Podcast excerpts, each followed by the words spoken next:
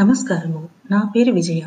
ఈరోజు మనం ఈ ఎపిసోడ్‌లో కొన్ని వేమన పద్యాలు, ఆ పద్యాల యొక్క అర్థము తెలుసుకుందాము. ఇవి వేమన శతకంలోని మూర్ఖ పద్ధతికి సంబంధించినవి.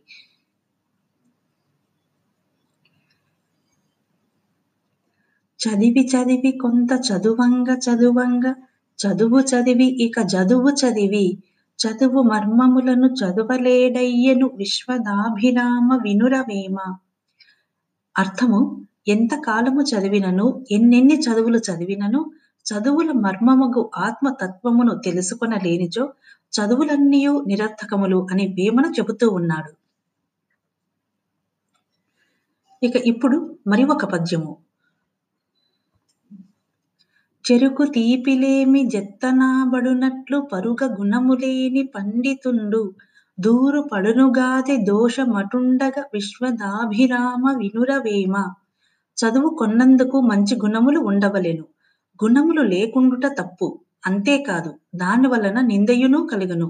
ఎట్లనగా చెరుకులో తీపి లేనిచో అది చెత్త అనియే చెప్పబడును అని వేమన ఈ పంచము ద్వారా మనకు చెబుతూ ఉన్నాడు. ఇక ఇప్పుడు మరి ఒక పద్యము.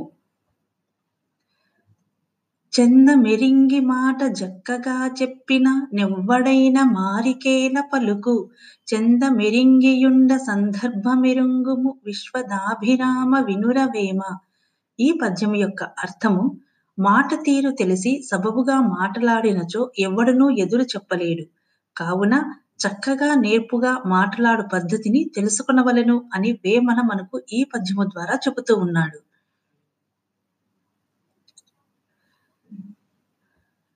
ఇక ఇప్పుడు మరి ఒక పద్యము.